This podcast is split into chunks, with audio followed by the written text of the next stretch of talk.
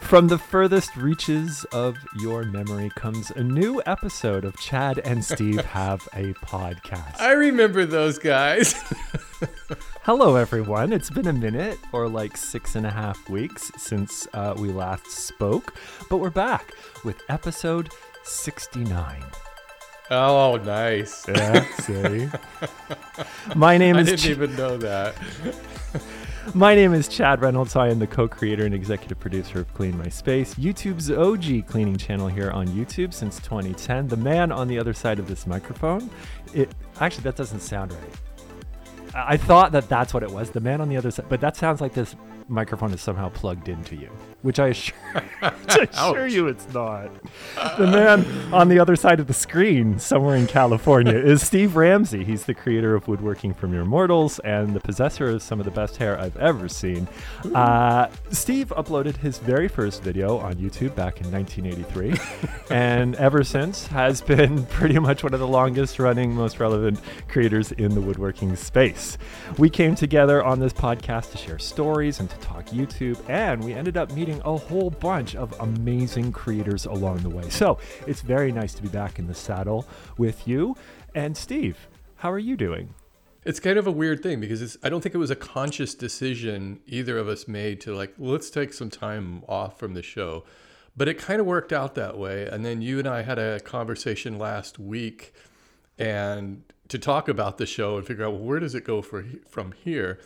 And I just kind of feel like this is Chad and Steve 2.0. I feel like this is just kind of we're evolving. The show is evolving, and now we have a new era. We can take it in. And I remember the first time that we named the show, we were trying to come up with a name and be like, should we make it like YouTube Talk or like whatever it is, something very specific to a. I am now so happy that we decided just to name it our names and call it a podcast because that really does give us the freedom to kind of do what we will. And that was the most important part, I, for me, about taking this time off. And as Steve said, it, it wasn't really planned or anything like that, but those six weeks were much needed because uh, up here in Canada, we were locked down again. So there was all of that. And then the mental health really started kind of like playing a role in it. So it was very hard to kind of like. This podcast used to be the thing that got me away from the doldrums of what 2020 and 2021 have been, has been like. Uh, and then it started kind of becoming a thing, like a thing to kind of like, oh yeah, I gotta gotta prepare for the podcast and gotta get ready for the Right. podcast, and it kind of switched uh, like my perspective on the podcast. So I'm really happy that we had a few weeks off to just kind of reset, and it allowed me to kind of look at what we've done so far, uh, but also kind of like look to the future and maybe Yeah, I, I kind of feel the same way. And it was uh, interesting that we both kind of came to that same emotional state at the same time, pretty much. And it was, I mentioned to you last week, I think the favorite part about the show has been talking to guests. And probably the least favorite part is finding those guests. finding said guests. a- and getting and the preparation and the time and the I don't know if people realize how much work goes into an interview. It's not an easy thing and it takes a lot of research. We've got to watch a lot of videos that these people make and cuz most of the time we don't really know their content going into it that well. We've seen a couple of videos. Think, "Oh, this is really interesting stuff they're doing."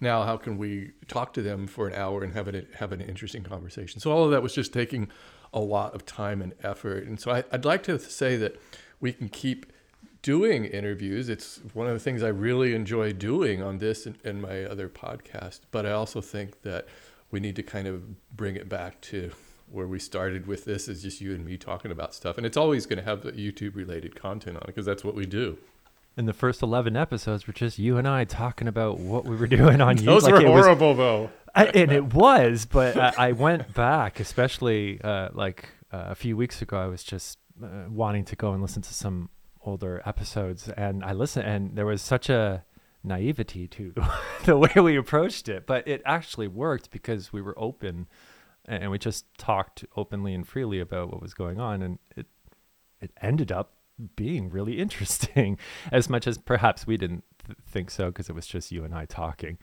Um, but it's so nice to um, get out of that. Um, it's easy to kind of like fall into the mold of like, oh, without a guest, we don't I'm like, oh, it's just me and Steve talking again. But it's like that was kind of the that was the point of the whole podcast. Before it, took us 11 episodes before we ended up even having a guest on. Correct? Yeah, I think so. It was somewhere around in, in there, and then we thought well, we should bring somebody in, and then that just became the thing. And then we found that interviewing people from all different genres was really interesting, and it still is. And I, I still want to have guests on here, and I also think it's going to be interesting to bring back some of our favorite guests who also enjoy the show and bring them into a discussion, kind of like what we tried with uh, Kevin and Shane. We had them on talking just some YouTube stuff. And I thought that was really interesting, the YouTube roundtable. And so maybe we could do some more of that. I, I think there's a lot of things we can do without having to box ourselves into, oh, we got to find another guest. We have to find another guest. Because it gets really, you know what it is, is it's not so much exhausting as it is kind of deflating. Discouraging. It's very con- discouraging. when you contact like you know a hundred people and you hear back from a small handful of them and then you know hopefully they'll say yes and it's funny we've talked about this because we understand that we're kind of also the same people who do this same thing with people sometimes people will reach out to yeah. us and be like hey i have an opportunity or a thing and it's just like your inbox gets really full and it's easy just to let something slide and then not think about it but on the other side of that man that's so discouraging. Because, but you, I don't want to disparage those people either, because it's like you said, I understand that, and I understand how when you're a YouTube creator, you've got so many things going on, and it's like, do I really need to take an hour off or even more to just do this podcast of these people I don't really know? And is it really going to help me when I could be doing something more productive? And so, yeah, I understand that totally. And it can be, if it's daunting for us, it's certainly daunting for the other person, especially when you're coming from YouTube where you're used to being able to kind of mold and edit the final product kind of before it goes live. And I know that when a podcast happens, there's kind of more open, yeah. casual talk. And, and that's another thing is that it, it depends upon the guest. I've noticed that on my woodworking podcast. I had a real nice email from a guy just this morning asking me, he was recommending a guest for uh, Maker Channel. This guy really makes just the coolest things. And I love I've been subscribed. I've watched this guy for a long time. But the guy in the channel who makes the videos, he never talks, and and you barely even see his face. It's usually mostly a hands video. And I had to reply, well, I agree. I would love to talk to this guy, but he's probably not the best guest for a podcast, an audio podcast, because if the guy's been making videos for three or four years and has never spoken, he's probably a little uncomfortable doing it, and it would probably be a really, really difficult interview. so, a lot that a lot of that has to go into who who makes a good guest. You know. How how's your other podcast going? How's the woodworking podcast going? Oh, it's doing really well. People seem to really. It's much easier, much easier to find guests for that because I already know the people. you know, and you, and you don't, don't have, to, have to you don't have to drag me along too for the ride, so you can just it's just something that Steve does. It's harder. It's harder to interview somebody when I'm on my own because I, I can't slack off and think, eh, Chad will pick up the slack. do you uh, do you do as much research, or is it a little easier because it's so in your kind of space?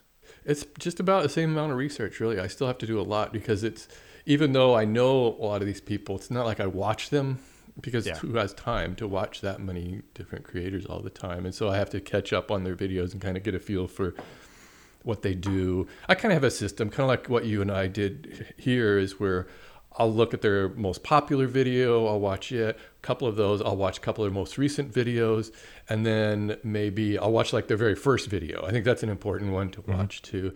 And then I'll just kind of figure out if they have a website, they usually have an about page on there, and what other kernels of wisdom I can find here and there. It's kind of just following the breadcrumbs and just see how I can put together an introduction, kind of like what we do here, which takes care of a lot of that. And then I can get right into the interview.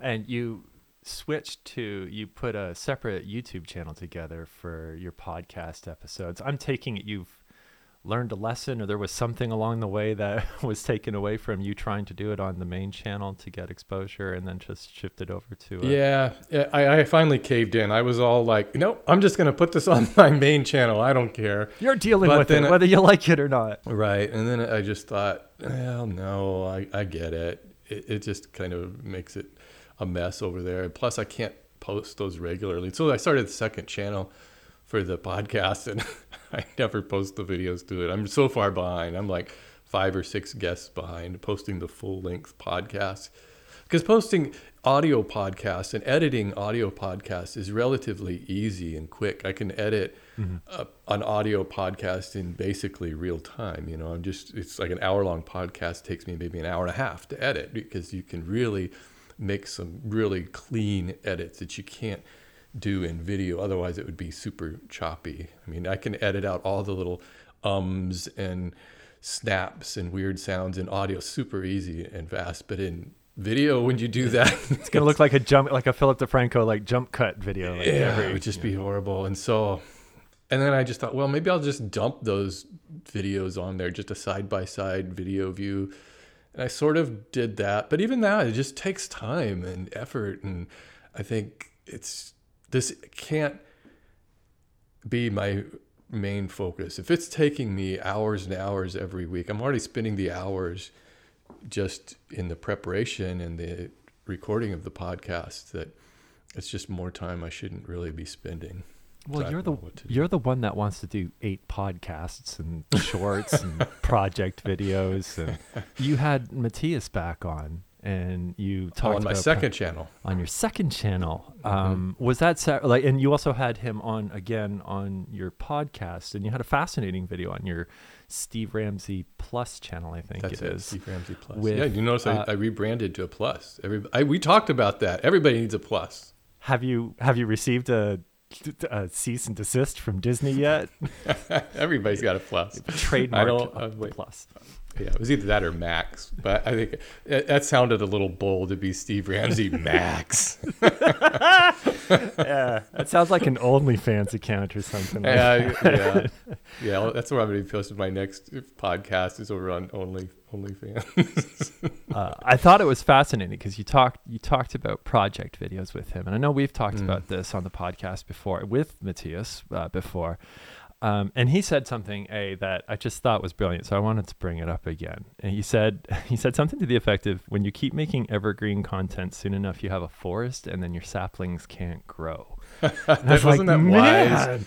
What a wise, sagely style quote that was. And he uh, doesn't uh, seem like the type to have those like real philosophical moments. He really doesn't. Great. But Matthias also doesn't seem to be the type to do shorts. And, and now he's doing them my man is hitting those shorts hard and doing a very good job of it. I know he said he wasn't going to do them. Yeah, and he he's still and he's still uploading project videos as mm-hmm. well, like legit project videos. So yeah. kudos, Matthias, for for going through and doing that. I wanted I wanted to bring that up though because just today I went on the trending tab, and there was a project video from uh, Simone Yep. And she had uh, done a project where she was uh, making a, a little attic flap into a window or something like that. And it was great because the majority of the video was about a misfire or like her initial kind of thought of what it was supposed to be. And then it changed it. However, I would say, correct me if I'm wrong, Steve, that is a project video, which is actually trending on YouTube. It's on the trending tab. Would you classify right. that as a project video? Oh, absolutely, I would. I, all of her videos really are, well, not all, but the majority of her videos are project videos. But her take on it, which is really smart, is it never looks like a project video because she's not really showing you how to do things. It's very, um, it's not, whereas I think my videos, I've always come with the point of view where like, well, this, I have to be showing, okay, this is a, a quarter inch straight right. router bit that I'm using this time right. to make this cut. And, and so I'm describing all these little things. Whereas her, it's it's really about the process, and that's what made that video so interesting. Is that she had started out one way. She wanted to do this incredible thing with this window, and she and she showed all of the different tests and experiments and everything she did to get to the point where she had to say, "I admit defeat. I cannot get this the way I wanted." And she ended up making stained glass window which she had never done before, which turned out to be beautiful. What, probably even more amazing, if I may say so. And yeah, I think she even mentioned that at the end. She's like, "I'm so glad that first thing didn't work out because I love this this new window." And so I think that that's what makes that video interesting. Uh, the other guy was Stuff Made Here, just did a video this week. It's number like four on trending also, and he similar thing is that he's not showing you the the I don't know all of the details of Yeah. making the thing, the project. It's more about the his process and mindset and how it's going through the different iterations before it gets to where he wants it to be. So they almost have more so the flexibility to go outside of the box of the project video where you're more concerned about y- y- clearly your value for a viewer is I, I show you how to do Yeah. things. Like you, you'll get a takeaway from this. And as much as it's great to watch an interesting project, or I think of Robert Dunn at Aging Wheels, where it's like you don't necessarily need to know what he's doing. It's just wonderful to see the way his brain works and how a project kind of evolves. And the other thing that I noticed was, and you mentioned this in the conversation with Matthias about title and thumbnail. And I submit at this point, you can still get away with project videos so long as you title them well. And this one was an interesting one because it was uh, it was called "Why do window Why are Why are window Why do windows have to be so boring?" And there was no caps. That was another interesting thing that I've noticed. Like people aren't even capitalizing things anymore. Everything's in like lower small caps, and obviously it comes down to having a good thumbnail or not. But can you actually just go through and do project videos so long as you just have really good titling and thumbnail standards?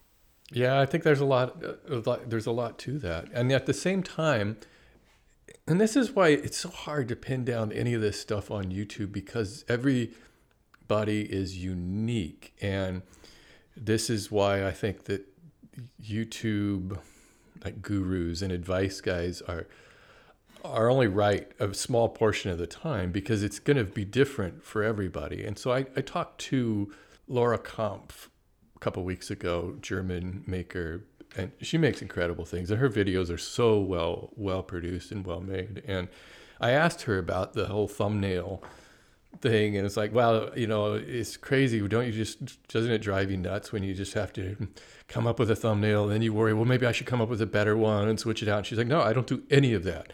I have one thumbnail. I stick with my decision, and that's it. And same with the title. So it's like she puts up. She says, I don't like to be in a position of second guessing myself.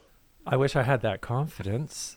I, I wish I had. I wish I had the I'm like, ability uh, to turn it off because I, I heard. I remember when you told me that. I was like, that makes that's brilliant. That's so inspiring. And I'm at the point now where even though I haven't been doing a podcast for the past six and a half weeks, one of the things I really turned a lot of attention to over the winter kind of break um, was going through and doing a whole bunch of titling and thumbnail work on the Clean My Space channel. Not even doing it through TubeBuddy anymore. I stopped that because the A/B testing. I did too. Kind of moot, like as in it depends on what day.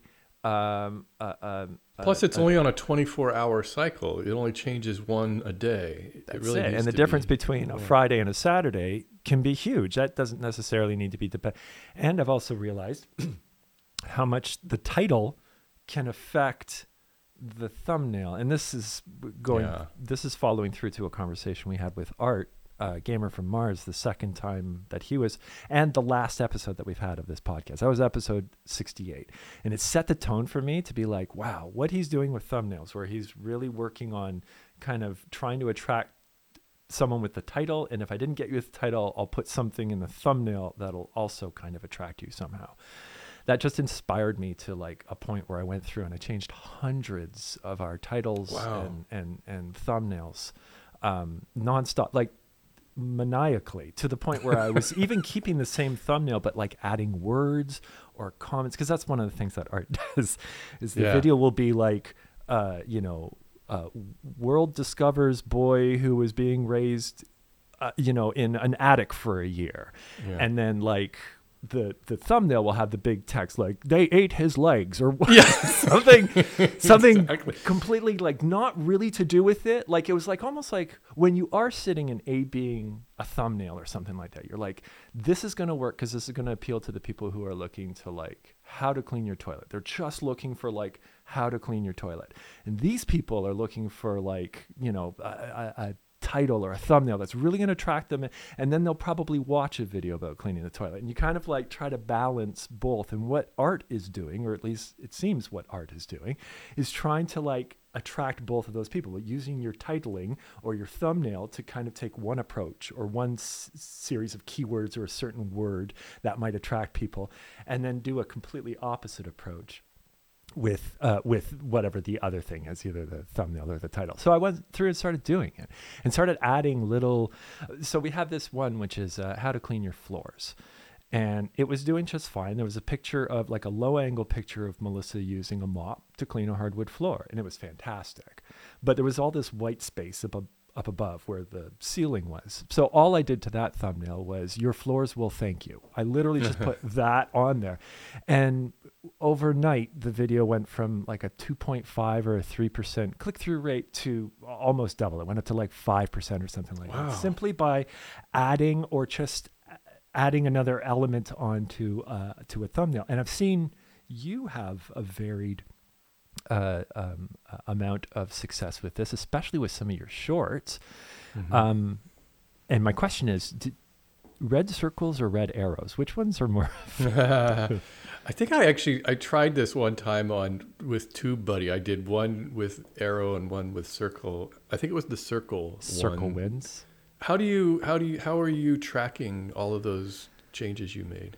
So now, so again, b- before TubeBuddy was really the only way that you could kind of get percentages of whatever. Now uh, YouTube has a, pretty much a real time graph, or at least a like 24 hours. Within 24 hours, it'll be pretty much up to date. They have a graph, and it's called your reach in Oh. in um. Uh, it, or it's under the reach tab, excuse me, in, in Creator Studio, and it just basically shows a chart of every single day uh, how many impressions were served and how many people clicked through and what the percentage was. And for Clean My Space, the average is around like 3% or something like that. So if something is 1.9%, I'll go in and make some changes and try to get it, you know, higher.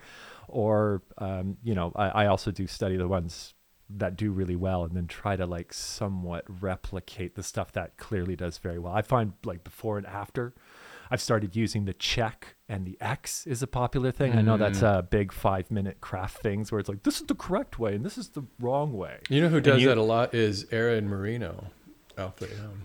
That's a great example. Always uses the X in the check. Yeah. before and after, or just like two pictures, the split. Especially screen. when you can't really tell what the mistake is, I've noticed. He'll put an X on he's like, Your pants aren't fitting correctly or something. And he'll have an Yeah. X over one and then a check over the other. And I'm looking at it and I'm thinking, I, It's like- what's the difference? and sometimes the picture, which is the don't do this, has nothing to do with the video whatsoever. And I took a, I tried that on one of them. It was like uh, how not, or uh, it was a video on laundry tips or how to use your washing machine. Uh, and the check picture is like someone just pouring detergent into a regular whatever. And then the don't do or the X was, um, uh, we did a sponsored bit with, um, I don't remember the name of the product, but they're little laundry detergent strips that you basically just Can tear you off a eat little them though? it's not quite as tempting as a Tide Pod. it, it looks, yeah, it just looks like a little like communion wafer or something like that. Anyways, you just toss that in. Anyways, there's a picture. We just had a random stock picture of Melissa ripping one, and it just Mm. looks so like that's not probably what you're supposed to do, even though it had nothing to do with the video. So I used that as the don't do this, and then the do this as the whatever. And I found that especially five minute crafts, they'll just do it. Be like, don't do this, and it's like uh, someone you know eating a pickle, and then like do this, and it's someone eating a five star dinner or something like that. It's like you didn't even talk about this in the video. You're just doing this for shock value and thumbnail purposes. Well, Five Minute Crafts is known for like the crappiest low hanging fruit content content farm stuff, so you know. Uh, They they aren't. I don't see them trending as much, thankfully, and they haven't you think changed. that they're fading fading away? I I I think they're. I mean, you you, uh, you again to go back to that conversation you had with Matthias. He mentioned something interesting about like shorts soon will be sat. Like we're at a Yeah. point where it's like as soon as something gets saturated. So the bigger question is what happens after the saturation of that. After shorts becomes not as interesting anymore. Do do people return to long form content? Is it just a long game just to be like because that's how I'm that's how we're playing it at Clean My Space. We literally have returned to our roots yeah. into like to, uh, uh, making our videos for the people who are seeing us for the first time as opposed to really paying attention to the subscribers as much as we Well, do it that. seems to be working well for you too. I mean, your channel is really growing. The last few months has really been doing well. it seems to be the only way to kind of really remain relevant unless you want to like drastically change your content and we're in a position i think quite like you are, where it's like we have to keep talking about how to clean a toilet. We just need to Yeah. figure out how to keep talking about it in a way which is interesting and different and appeals to people who are watching us for the first time. So we're just taking really basic steps like Melissa introduces herself within the first 5 seconds like our videos now start I'm Melissa Maker. I'm a bit of an accidental cleaning expert. And then, Mhm. oh, here on YouTube, I've been doing this for a little while, and it's my job to teach you how to do it. And then she gets into the video, or she figures out a way to like get all of that information out within the first five seconds. Because after going through analytics, an average clean my space video, it's like 50% of the people that watch it are not subscribed and have never seen us before ever. So we found, or I felt like it would probably be really important that the first thing out of our mouths are who we are and why you should be kind of list. And I get that it might be a little repetitive now in all of our videos, but it serves us well because the last video that we had that got a bunch of views, like millions of views, ended up having that non not subscribed percentage was 88%. So only 12% of the people that watched this video were actually subscribers and the Yeah. millions of people who ended up watching it had no uh, you know no idea who we were or or, or what to expect. I continually they'll get frustrated with the whole subscriber game. I it just doesn't make sense to me anymore. Why? I mean, I kind of wonder. I'm not I'm not brave enough to do it because you can just turn off the subscriber count on your channel where people don't see it, and I would just wonder, would would I be willing to do that for a month and just to see what what happens?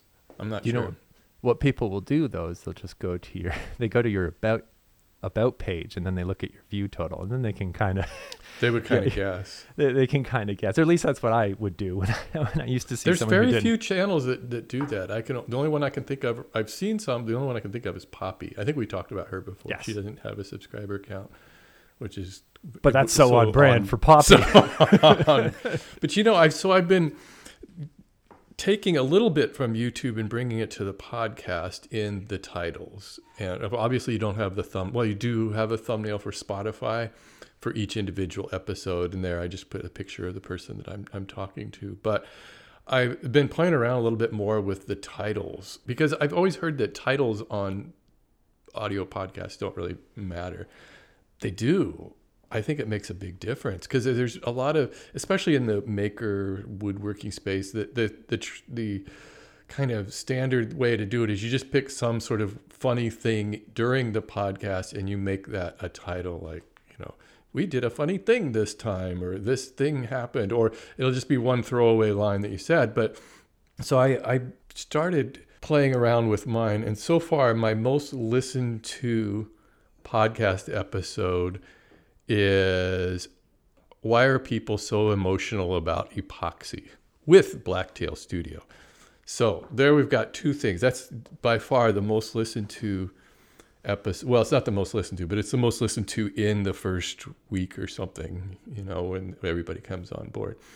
Obviously the older episodes they start to accumulate listens but just to make it that title where it was the question up front why are people i included the emotional part because people do get very emotional about epoxy right now. It's a big trend and, and everybody has an opinion on it. And then i included with blacktail studio because he's the number one guy doing epoxy work right now. And his channel is just exploding. I mean mm-hmm. huge. Yeah, like 100000 new subscribers a month or something. It's just crazy this guy.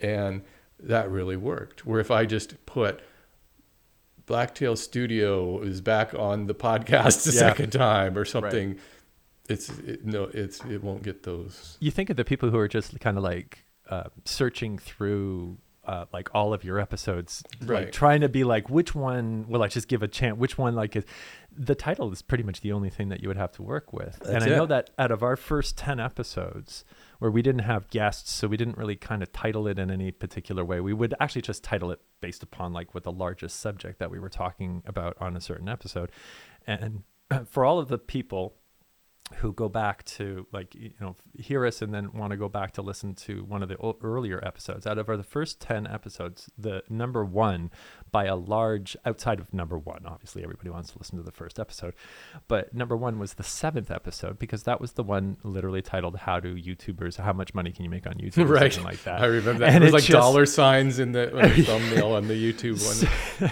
and I think we realized at that point where it's like the titling game works just as well here. Like, because people like, why would they? Why would they just randomly? Like, clearly they're resonating with like they want to, you know, when they want to hear something about like money aspect. So it just goes to show that yes, yeah, your your Right. titles probably do make a huge difference. And that comes back to our podcast here, and some of what we could see week after week is that people listen and they'll tune in because it's somebody they're already interested in, and they kind of want to hear more. Or they they're familiar with the guest that we have. It's a hard sell to get somebody who is not the least bit interested in automotive detailing to listen to an interview with somebody who does that, even though it's a cool interview and he's a great guest, and they're Yeah. all great guests. And it's fun interviewing those people, but it's just a hard sell. To It's- it's, because it's such a wide, and that's why the the woodworking thing is easier because it's like a smaller group. Everybody kind of is already aware of what they're going to get, and they're I guess they're more willing to take a chance on somebody that they're not that familiar with because they might have maybe heard of them or seen them, but they're and they'll listen to those podcasts. And I think you're talking about Pan the Organizer, which was a Yeah. fantastic episode. It And was, yeah. I, I, I bet you, you know, car detailing or whatever what you know, the, whatever the title, current title of that episode is, it probably would do better if we were to switch it because I think in and around the time Pan was involved in some drama or something like that. So we could have been like, how how does drama affect YouTubers or something like that, and probably end up getting more traction on something like that. Because to your point, like how many people are just tuning in to learn, you know, or or get, get some insight into car detailing. That's what I'm trying to do is pick out the one kind of most interesting part of an hour long podcast and make that the title of it, you know. even if it was uh, just like one second out of the podcast, which was Yeah. a really funny moment. It's like, oh, great, that's the title because As long as it's enticing to to the viewer, listener, Yes. I keep wanting to say viewer, be people looking through a, Spotify thing, and as long as that's enticing, it's not just like, uh, you know, Steve farted this episode or something because I said it during the Yeah. episode. Yeah, or, yeah. You know, that seems to be a really common way to title podcast episodes is that they'll just say whatever funny thing happened to have said is totally out of context. It's like, ah, Yeah. that was funny. We'll put that in the title, but it's Yeah. not. It's, It's not intriguing enough because it's Yeah. not really saying what is something that you really can listen to in there. But yeah, why are people emotional about epoxy? Boom. I heard uh, it was a Jared Polin who was talking about um, clickbait and being like, well, if it works, like if it if it works, like why not? And I do get it. It it does kind of affect one's ability to accurately gauge the content that they're looking at because you kind of get sucked into the stuff which you oh well i definitely want to know the answer to that question. And uh, i've seen the titling standards change from like how to clean a toilet to like you know can you believe that this happened to my toilet when i tried to clean it and it's like the it's toilet the from hell. Yeah. and uh, I think Jared's point was like it's like the content can kind of be the same. You can make the content agnostic to the title, and then all the title just ends up serving as is like the the front of your product sitting on a shelf. So you got to attract people. So if it's the thing that attracts people, that ends up being the paramount thing. So it kind of almost like uh, uh, excuses clickbait or it allows it because it's like, well, if it works, then ultimately it's fine. So there's a, a woodworking channel who has been around a long time. He probably started in like 2010 or so, just not too long after I did. Stumpy Nubs. I don't know if you've ever, you probably haven't heard of him. But, um, and I've been watching his content for years. And he started out doing uh, projects and had a kind of a funny show that he was doing with it and everything. And he pretty much kept that format for years and years. And just in the past couple of years, he switched to a format that is all about it, it's still good content, but he really leans into the clickbait title uh, combined with the thumbnail. And wow, does this work? And so within the past couple years, his channel has just exploded because he has. I'm looking through his titles. Is Japan slowly killing Western style saws? Question mark, question mark, question mark in the thumbnail. The end of glue, epoxy, and super glue. And then the thumbnail says, it won't last forever. so these are the kind of things that he's doing. And it's like what Jared was saying. Okay, yeah, it's total clickbait, but it it's not the kind of clickbait that is not sort of delivered on in the video, even though the, right. the video content is way drier than the thumbnail and title makes it to be. But yeah, he does talk about the topic. So it's not exactly like he's putting in, you know, tits and ass or something right there on the thumbnail. Yeah, and you're not abusing it. Like I get it. Like you're still, so long as you're still clearly like following your content, like whatever you your content requirements are, then then have some fun. You're elevating what you're doing to a much higher level than it really is. You're you're making something that is as boring as a type of a saw.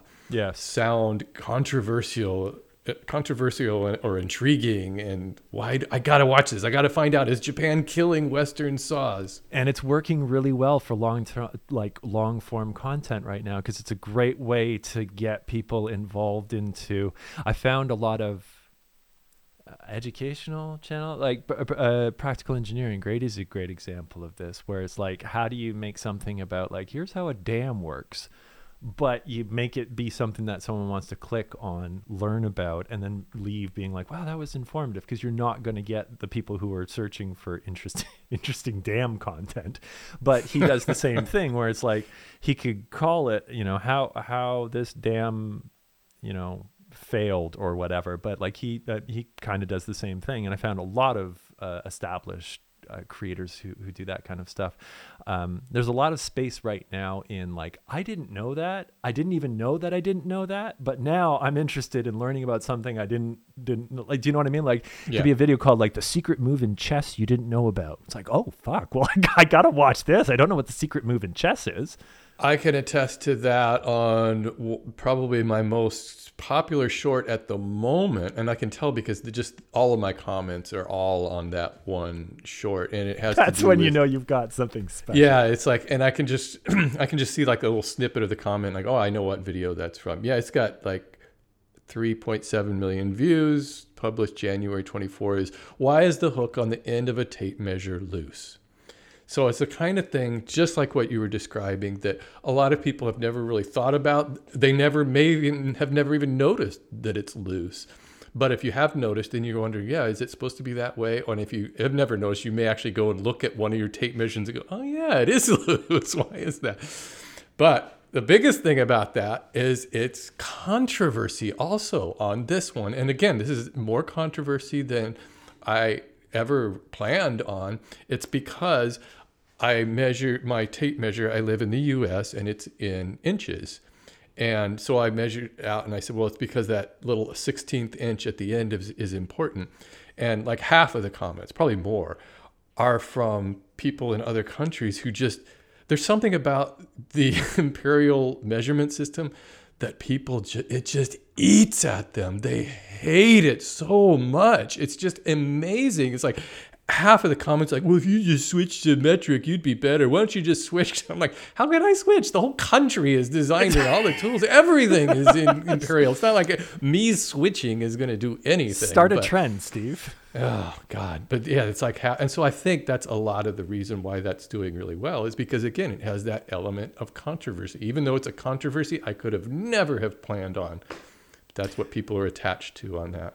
As as someone who lives in Canada with the metric system, I use feet and inches all the time. By the way, I'm never like I'm 193 centimeters tall because no one understands how tall you are when you say. Yeah. But if you say you're six foot four, people just know. Or when I refer to a distance, oh, it's about you know 10 feet away I, all the time no one is ever like ah it's three and a half meters away no one no one aside from our kilometers. Oh, it would be 3.5 meters. Thank you. the the thing that is most intriguing about this short And if you're interested in in seeing this short, it's uh, it's called "Why Is the Hook on the End of a Tape Measure So Loose?" Question mark.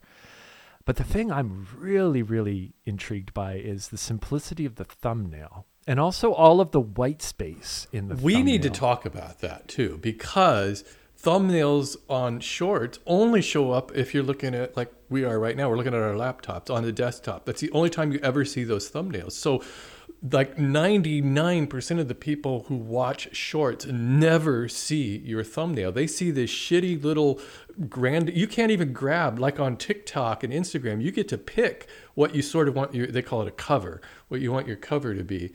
You can't do that on YouTube. And it just kind of drives me crazy and I kind of wonder if some of my lower views are because those they pick a really bad cover image on it because I think that the the thumbnail is really a good thumbnail, the one that I have on there. So I'm wondering, like, do you change that thumbnail out and try that thumbnail with a longer form video, which would be more reliant upon thumbnails? Because I didn't even think about this, but you're absolutely right. The vast majority of those 3.7 million views came from people who were already scrolling through shorts. So it's not like you're actively picking the videos once you're in the shorts hole or whatever that's whatever that's called. When you're, I don't do it, so I don't know. But I've seen Once I'm in a it. short hole, it's hard to dig my way out. There's the title of this episode. See? That's how it works. Um, but you're absolutely right. I didn't think about that. I was sitting here in awe. And then you kind of did a similar style one a few shorts later, or literally the next short, uh, how to draw a circle with a square. By the way, I love that. That was such a fun short, how to draw a circle with a square. Oh, right, right. But it looks like it might have kind of the same elements to it. It has some red text or like whatever, and it's mostly white. It clearly shows that you're doing something. But I mean, that one doesn't have nearly as much traction. So No.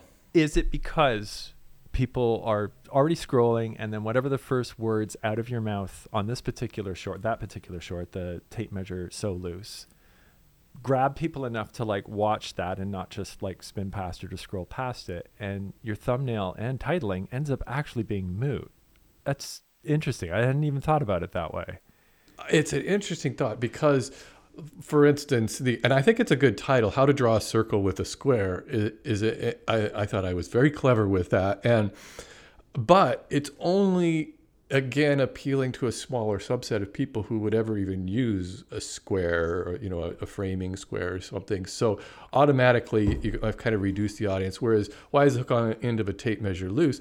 Everybody has a tape measure. Everybody knows, and so I think that appeals to a wider uh, wider group of people. But you're right. When you're flipping through TikTok style on shorts, just swiping through, you don't even look at the titles for the most part until it starts playing. And so hopefully by, you know, the, the time the person has read the title, maybe the first few seconds is already played. So I think you're right. That first couple seconds is probably critical. And the thing that's getting it recommended and ramping up the views into the millions, um, or tens of millions in some cases, are just those videos that everybody kind of consumes. And further to your point, you've talked about this several times, where it's like the more comment provoking, I wouldn't want to say like provocative in the sense that this is a provocative title, but it, it encourages people to give their Yeah. two cents or to share or like whatever. And I think the engagement aspect, like the, the amount of people who like it and the amount of people who comment. And I know this sounds really rudimentary because that's the way it used to be way back in the days. Like leave a comment because the more engagement, the better. And now we're kind of that isn't that isn't the same thing. But I think with shorts it is because the ones, at least the ones that you've had that have been wildly successful, have some level of either controversy. Controversy, sure. Let's just use the word controversy, or just like Yeah. something which would elicit a, a, a A response. I- yeah. I had shared before that for clean my space, it's whether you put the toilet paper over or under, and it just it just elicits a response from people, and people just want to. You're wrong for doing it this way because everybody wants to drag out their soapbox and talk. I mean, that how- one has even the likes because you could see how many people still like your videos. 99%. That's higher than almost any video I ever do. So people really like that, even though they hate that I used the imperial metric system. It's, it's just eating at them. They're like not sleeping at night because, because I use inches. I have another question for you about shorts. It seems that you're literally trying to somewhat match project videos with shorts in some cases, or at least your your last couple have been. You can go back and did forth. The wine bottle, and then you did the levitating wand. Yeah. So it looks Yeah, like he- you are doing like here's a project. So t- to your point about the Plinko game, where you did a full blown like whatever, you should just do a short version. I think that's a great idea. Why thing. didn't I think of that? I'm I made my own. Plinko board or something like that. You know, I'm going to do that because it has such great sounds to it, and that's what. Because the play, the the project video didn't do anything; it was just dead, and, and I kind of knew it would be. And, and the, so I did these two recent ones, kind of experimenting with the project videos on shorts, and the one of them that I just posted yesterday was like this floating magic wand. I actually shot that one during the lockdown series. I just shot the, I reshot a ending part of me using it just so I didn't look so weird with my COVID hair. And so, but the one before that was actually an a, a original project that I made uh, for a friend of mine. I, I wanted to make this gift box, and I thought, you know, there's just not enough here for a full length video on this thing. Let me just try to make this project. And it turned out to be, it was really fun because then I could just spend my time making a woodworking project, which Right. I, I never do just for fun. And so I, I did that and recorded it. And it's, it's not getting a whole lot of views, but I think the Plinko one, that's a great suggestion. I think I'll do that. Do you have a content mix right now, or do you just treat your channel as a sandbox? No, I still feel I feel like I've been in this real funk though for the past six months or so with, with my channel, even though it's doing really well. But I feel like I, I'm just kind of grinding in a lot of ways. You know, I, I feel like I just need to. I don't know. I keep thinking I'm just going to mix it up, and I keep coming up with all sorts of great ideas. That, other things that I want to do, which are just kind of distracting me from doing what I should be doing. You know, Making I a got all decision these about id- what you- I got all these ideas for my second channel I want to do, and oh, I got podcast ideas. I got other stuff. I'm like, wait a second here. I should be focusing on the one thing that's actually earning me an income, but and it still does. I mean, it's still doing all right. But I th- also does it kind of bug you in a way? And I know this is a, and here I am, the guy who says subscriber number is irrelevant anymore. It doesn't matter. It doesn't matter. But it still kind of bugs me that everybody's going to have a million subscribers here pretty soon because of shorts. It's like Yeah. they better start minting a whole bunch of those gold play buttons because they're going to be sending those out by the gazillions because it's so easy to just crank out a million subscribers. I And think the- it took me years, you know. It's very true, and it's very it's very easy to like look at it and get better at it. And I think there's a lot of the channels simply because they're focusing so much on shorts that they're giving a lot of attention to and ramping up those numbers. However, I think just in general, we're in a place even outside of just short content where people who are doing really innovative, cool stuff on the platform are getting are are getting the comeuppance that they deserve. I think of um, girl with dogs, Vanessa Oh yeah, who She's was really killing well. it on TikTok. And then I know a lot of people.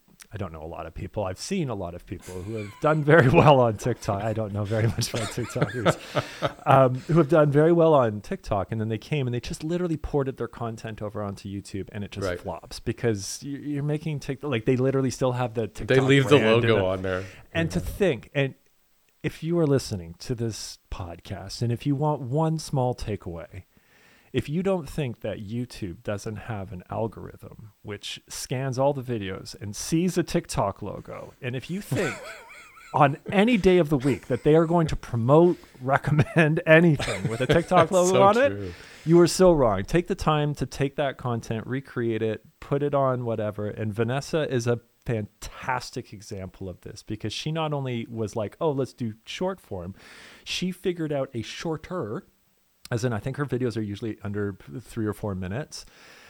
Uh, just like, here's the dog, here's the process, here's the thing. She shoots them with DSLR cameras. She shoots, like, she shoots them knowing that she's shooting them seemingly she shoots them like she's making youtube videos and it has served her so well because she gets hundreds of millions of views she has well over a million i don't even know but she, like same thing like you were talking about like a hundred thousand new subscribers Wait. and my other example is maddie from unnecessary inventions Oh who man, came killing it. and literally does the exact same thing. Like he ports the same content pretty much on everything, but because his content is so unique, so uh, like what exactly what they want, he's you know, blowing up as well. So I see that there's this element of like people who are doing shorts well are getting their channels blowing up, or people who have existing channels and adopt shorts are getting healthier pushes to their channel. Right. But I think just in general, they're just trying to incubate solid content. And as much as we at Clean My Space don't grow nearly as fast as that, and we don't adapt nearly as many of the things that they want us to do, the fact that we just kept doubling down on doing exactly what we do do, we still remain relevant and get a solid amount of views and all of the rest for what we do. But I've really taken the time to see the channels which they're pushing to the moon. Uh, uh, one I sent to you not too long ago was called Whistling Dixie or Mm-hmm. Whi Whistling Diesel, I think it's called Right. Yeah. and it's just some dudes who and they do like very random stuff or extreme machines or put massive wheels on things that was when the, they made they took an old car and they put like big wagon wheels on it and stuff it's just crazy stuff like that but it's because these people are doing really unique content and something really really different and quite like what we've tried to attract on our podcast is like people who are taking the time to do really interesting and different things now actually seem to be rewarded for it and that's good. It doesn't seem like they're just doing what TikTok does. And I would love to hear your opinion about this because you've spent some time now on TikTok where you can ramp up a huge following, but it doesn't mean anything because your content just gets lost in the mix. Yeah, I think it's interesting you brought up Maddie with unnecessary inventions because I, I like to think we had him on before he was a big shot. way you know? we knew of you. But he would be actually interesting to have him back on because I would love to talk to him about this because I kind of wonder what his thoughts are on this difference between his shorts and his full length content because clearly the shorts just kill it. Because my thought is these are exactly what shorts are for. The format, his content fits the format perfectly. Yeah. yeah. He, it's enough for him to do. They're very funny. They're very engaging. He shows the the thing that he makes, the funny thing, how it works, and everything. And all you need is a minute to do that in. You don't need to drag this out any longer than that. And so it's perfect. But I, I just wonder how how it has been affecting his channel and his income. he does almost exclusively shorts. Yeah. And he started out on the platform trying to do interesting, not interesting. I mean, it was interesting, but like like behind the scenes or just like a different approach or trying to be like, hey, how can I use this platform slightly different than that short video platform, which kind of whatever. And I've just seen him, and I mean, you can see because the views are clearly compelling him to do that, where it's like, well, I'll just keep doing short content. And so now uh, occasionally he puts something in the mix, which is like a, a, full length video, but the majority of his stuff is is is shorts, and and I get it. You mentioned TikTok, and I think I, I told you uh, it's been what maybe four or five weeks ago. I started a TikTok account, and I started posting things on there, only uh, just repurposed shorts from YouTube, and immediately I went from you know zero followers up to basically like 45,000, you know, in just a few weeks. And I didn't promote it, I didn't mention it on YouTube anywhere. And I was like, what is going on here? Where is this coming from? And then I've heard from other people that it's really easy to do that, that you can like ramp up those followers real fast and then it'll level off. And that's exactly what I'm seeing here. Right now, it's just like basically stalled at 45,000. I'm wondering, does TikTok, like, I don't know if I, they probably would be discovered if it were true if they have like fake follower accounts or something that they put out to creators to like give you that incentive like look at all these followers you're getting you want to and then i'm not even sure what good a follower really does on tiktok but so i'm looking at my i just posted a video yesterday on tiktok. So i've been getting like 40,000 maybe average on a video 10,000 posted one yesterday and it's up to 576 views. 576 i'm not even at half i'm not even at a thousand. So like what happened? It's surely so that tells me for one 45000 followers doesn't mean jack shit on tiktok if only 576 people have seen this video where the one right before it I had 4800 and then 46,000 on the one before that. So TikTok is I maybe it's just I'm not I don't know enough about how it works. I know there's people who just like this is their life TikTok. They could probably explain it better than this. And it'd be interesting actually to talk to somebody who is really good at TikTok and have them on the show and figure out what's going on here because I don't get it. I don't know what's going on. Uh, Vanessa would actually probably be a really good. She would, She, yeah. kills it on TikTok. Um, it's it's it's really interesting though because I remember uh, the whatever that movie was, social social dilemma. I think it Yeah. was. They r- referenced it, and this was now, man, this seems a while ago. So this was kind of like really at the beginning of of the popularity of TikTok when that movie came out, and they mentioned in it that um, platforms are now um, ramping up the follower and the engagement numbers so much because they just know it's so appealing. They know that that's Yeah. what people want. Uh, you can join and within a couple of weeks have 50,000 followers and be like, I have 50,000 fo-. But it really does go sh- to show like what is the, they don't have any metrics, I'm assuming, or like analytics on TikTok. I I think I'm not. I haven't really looked into it enough. I don't. I think they do, but it's very rudimentary, sure. and it might even be for like bigger TikTokers might have more access to better insights. I'm not really sure, but The whole company just seems really clouded and like seems real sketchy. Like it's mysterious and like, and I know it's like it's a Chinese owned company. Like Yeah. I don't know why everybody. I, I do know. Sorry, I 100% do know why. I get that I'm an touch old dude who doesn't like it, and I do know why people like like it. But do you do you see it lasting, or do you just see it being like another? no, I see, well, I see it going more like Snapchat. It, Instagram is doing Reels, which are TikTok, Yeah. and and YouTube has Shorts. In fact, Instagram I think is now pretty safe to say a video platform. It's not really static photos as much. When I look through my feed, it's almost all video.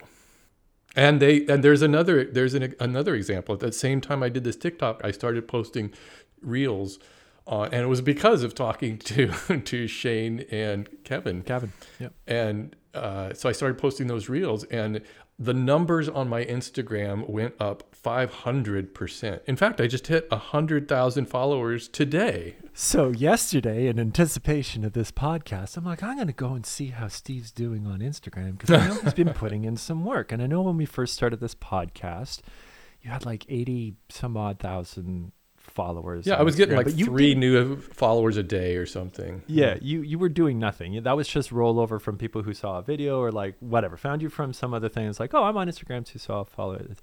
To see you ramp up fifteen thousand uh, followers, which are so hard on Instagram these days, and doing it all through Reels, and it was it was Kevin Espiritu who was just Yeah. like his his uh, that that account was just growing and growing and growing, and I went through and I tapped his little reel thing, and all of his stuff is like very rarely he Every- post just a picture or something like that. Yeah and I get it. Like the whole world is in short form content, but now that YouTube's opened up all of what they've opened up, and they're already pretty much the video platform of like, uh, because at this point we should have had more famous TikTokers, right? Like if it was really going to be Yeah. a thing which was going to last at this point, this long into it, with this many people having this much engagement and this much notability, I think it's kind of reached its saturation point where it's like it's not outstanding to have a million subscribers on TikTok anymore. I've talked to a number of people who uh, I found them from YouTube, and I didn't realize that they started. I was just talking to a guy this week who they started on Instagram or TikTok, and they did that was their entry. And then at some point, it sounds to me like a lot of these Instagrammers and TikTokers realize, wait a second, I can actually make some serious money on YouTube, or I can't really do that over here. I mean, yeah, they've got like TikTok has like a fund, like a shorts fund kind of thing, I guess. And Instagram get enough brand deals or whatever. But everybody I've talked to about that says even Instagram is getting really difficult to make money on these days. So, I Let alone I- get I- traction or get noticed or anything Yeah. like that. Because there's a bunch of people who are just doing the things that each of the platforms is encouraging. So you have everybody running to YouTube to throw shorts on, everybody running to Instagram to throw reels on, everybody starting up their TikTok account. Da, da, da. And it's almost like you're using the same content in each place and just crossing your fingers and hoping to win the short video lottery.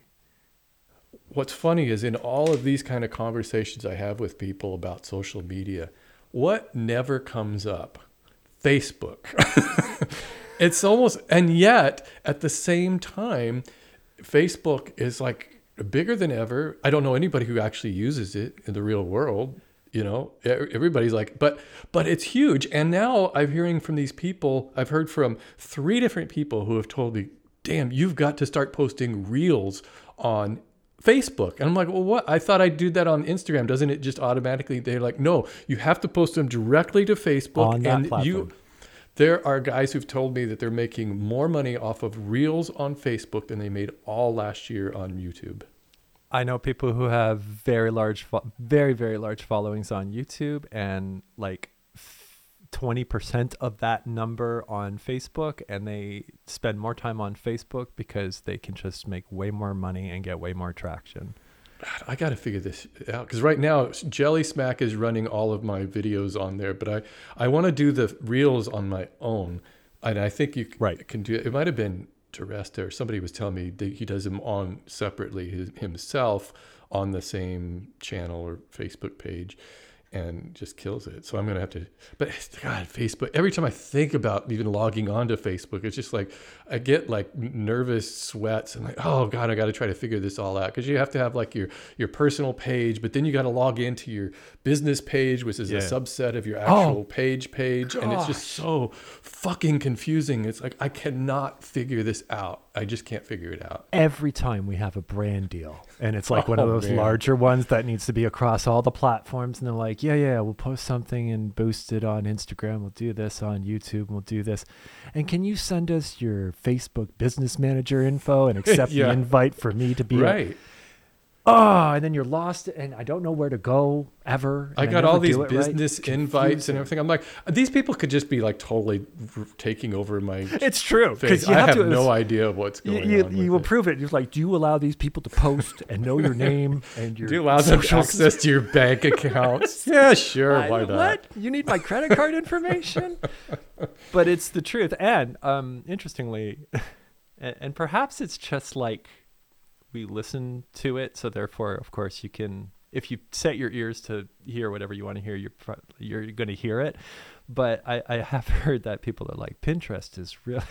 It's really up and coming now because they have a video component and now people are hitting up. So really, you're getting uh, like Well, see, Pinterest has always been a tough one because you can't post. I don't know. I haven't logged on to Pinterest in years, but you can't post to Pinterest. You have to have. You can only pin something that's like, from a website it. or, or right, which is something, yeah. hosted elsewhere. I think that Right. the rub is like they don't want to host the images. You literally just put a thing on your website and then you put an image on that article, which is Pinterest size. That's at least the way I used to do it. Put a Pinterest sized image and then use that, link it, and then link to that. I was. I used to be pretty hot and heavy on Pinterest because I love at- Pinterest. around 2013 or 14 i don't know if it's the case anymore but it was the number one referral site to other websites was pinterest it probably still is and so it was like huge people didn't realize how big pinterest was and probably still is because it's not really thought of as that type of social media because it's really not a lot of two-way conversation It used to anything. just be an It's just- inspiration board. You just it, go and yeah. like, oh, if you're decorating a room, here, pin this wallpaper, pin this, you know, whatever chandelier, and and then you'd have a visual, and that's why I loved it. I'm like, oh, I love just this visual aspect of like, Yeah. oh, I'm getting into knitting, so here's a visual board of like how to do this or how to do that, and you go through and you get to, so it's like a little small mini search engine driven by little thumbnails, and I I, I just love the thought of being able to find information through Pinterest, and I've always thought that. Instagram used to be the same way. I used to love Instagram because it used to just be a picture, like picture book, and then it just then it became content creators, right? And Instagram Yeah. influencers. Then everything became a, sh- a shtick or like a, a thing, and then it got away from what I liked about it. So now I push away from Instagram. I push away from. I would I would have closed my account if my mom, bless her, was not. That's the only way I can message my mom.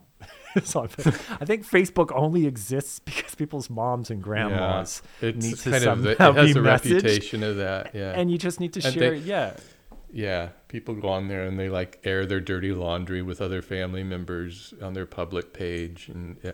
But you know, there's you think and Facebook a few years ago. Remember, they were really they wanted they wanted YouTube's video creators They wanted everything. really bad. Remember? Remember Yeah, that? Remember all like- the people talking? Yeah, go over to Facebook. They're just going to and- demolish. Even now, I don't even know how to get to Facebook Watch, and you can't. I, I don't know how to do anything on. Facebook. It's the most How do you ridiculous search platform ever.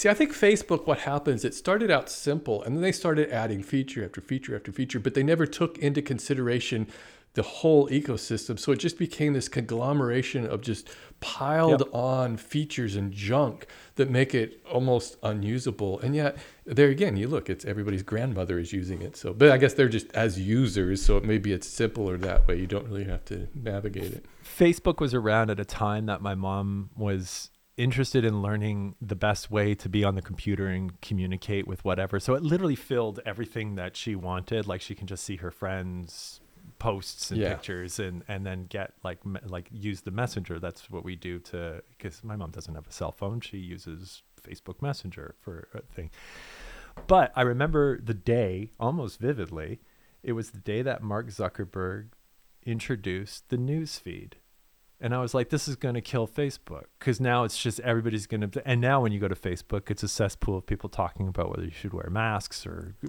know, Dr. Fauci oh, is going to kill everybody, like whatever it may be. And that's what turned a lot of people. That's what turned me away from it because now it's now all my friends are sharing their stupid opinion. I don't. I I like my friends. I don't like their stupid opinions. Are there Facebook influencers? Is that even a thing? Is there like people who are like Facebook specific? That's their focus? Because I, know they tried to a while back gather up these YouTubers to do Yes. original content only for Facebook. But whatever happened with that? Is that still a thing? Ray William Johnson was probably the first notable dude to like not do stuff on his YouTube channel anymore, and he popped up on Facebook and he started making those same type of like co- like cheesy comedy skit. It's almost like if you know how to do good comedy, you'll you'll end up on YouTube, and and if you just want to do like crap comedy or just like cringy Memeable stuff, Yeah. memeable yeah exactly and i get that it works and maybe it's more appealing to like an older demographic on facebook and the humor must be a little safer a little cheesier whatever it is uh. and i'm not judging anyone but like that's what he leaned into he leaned into like making almost like facebook specific content Mm. so it's just like all and he hundreds of millions of views for i don't i don't know if he did well financially but it looked like he kind of took what managed to you know build him up on Yeah. his youtube platform change it slightly and successfully do it on facebook Hmm. but i don't know if anybody else does it That's weird. That's i don't know because i don't know where the videos go i upload a video and then it's on my page and it's, can someone search for that because someone to type in I how to don't clean think a you toilet can search fi- Facebook. Or, can't. I don't understand it. I don't get it. It's not for us, Steve. It's not. Stick to Tik. You're more of a TikTok guy. Here we are. See? We did a See? podcast again, Chad. Yeah. Wow. We, we did have something to talk about. I don't know if anybody wants to listen to it or not. I hope so. I hope that people found this a little bit enjoyable and and I think if if you've always enjoyed this podcast, stay with us on here on Chad and Steve version 2.0.